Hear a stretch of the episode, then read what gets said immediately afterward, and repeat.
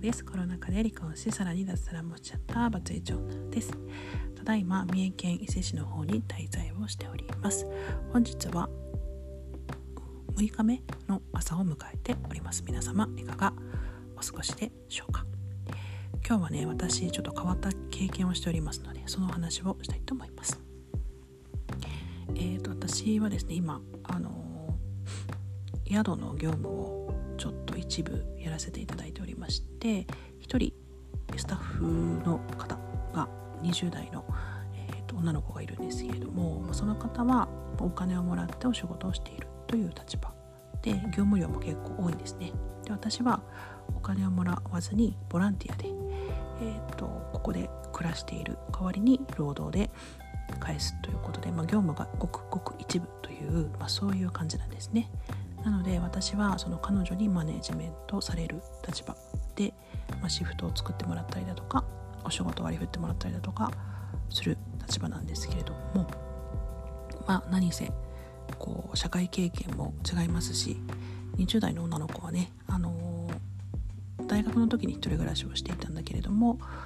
ほぼ実家暮らしで、まあ、病気なんかもあって働けたり働けなかったりする時期もあってでキャリアとしては、アルバイトの掛け持ちっていう感じで、えーと、お仕事してきた方です。なので、えーと、お仕事のキャリア的にもそうだしこう家庭人としてのこう例えば宿の業務とかだと結構家事っぽいことが多いので一個一個、は、やるぞって思ってやるのとこう一度結婚して 家事が割と自動化されてしまった人とではやっぱりこう疲れ方とかこう違うんですよね。なので、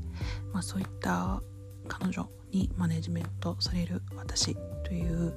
まあ、こういうことって会社だと絶対にないので。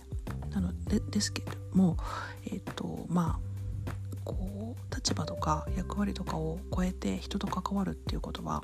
私自身実はあの A ビジョンプラスというねコミュニティの中で経験をしていることではあるんですけどこれがねリアルでできるっていうね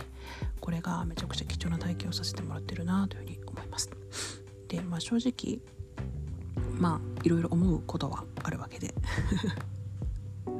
マネジメントとは何ぞやっていうのを私自身も考えるところですし、まあ、言葉の使い方とかねめっちゃ引っかかるうーんとか思うんですけどでもただいい子なので悪気はないですしただ、えーと、こう自分自身のことで精一杯になっちゃいすぎてマネジメントどころではないのでまあ私自身何ができるかこの立ち位置で何ができるかっていうのを考えた時に、まあ、自分がやれることはやろうというふうに思っていたりもします。ただただえっ、ー、とですね私自身の課題としてどんな集団にいても自分らしく生きたいなって思っている中であまりにも彼女のフォローの役割をやりすぎるのもきっと良くないんだろうなっていうふうに思うし、まあ、疲弊してしまうところもありそういう関係性にしてしまう言葉彼女にとっても私にとっても不幸なことなので、まあ、そうはならないように私自身は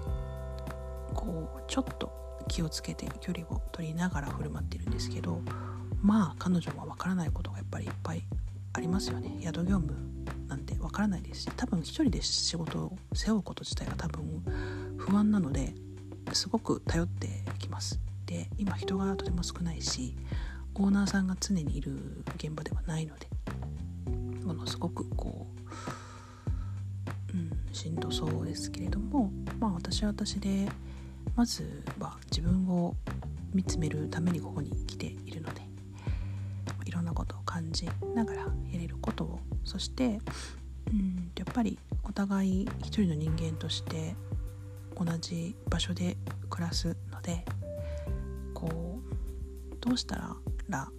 より良いのか私にできることは何なのかっていうできることは絶対ゼロではないんですよね。ただやり方とかやる分量とかそういうのを間違えるとおかしなねじれの関係になっていくかなと思うのでとりあえず私は今まかない作りを毎日やっていてこれローテーションのはずなんですけど私はそんなにもうよっこいしょってやらなくても料理できるし時間になったらなんかさーってやるだけなのでそんなに苦痛じゃないので取り急ぎ私はそれを担っております。まあそれがいいのか悪いのか分かりませんけれどもまあ彼女にできる気遣いを示しながらでもお互いの仕事っていうのを明確にしながら振る舞っていく。考えさせられますね本当にね、はい、ちょっとあの年輪も重ねたからこそ見える世界を楽しんでおります。今日も聞いていただき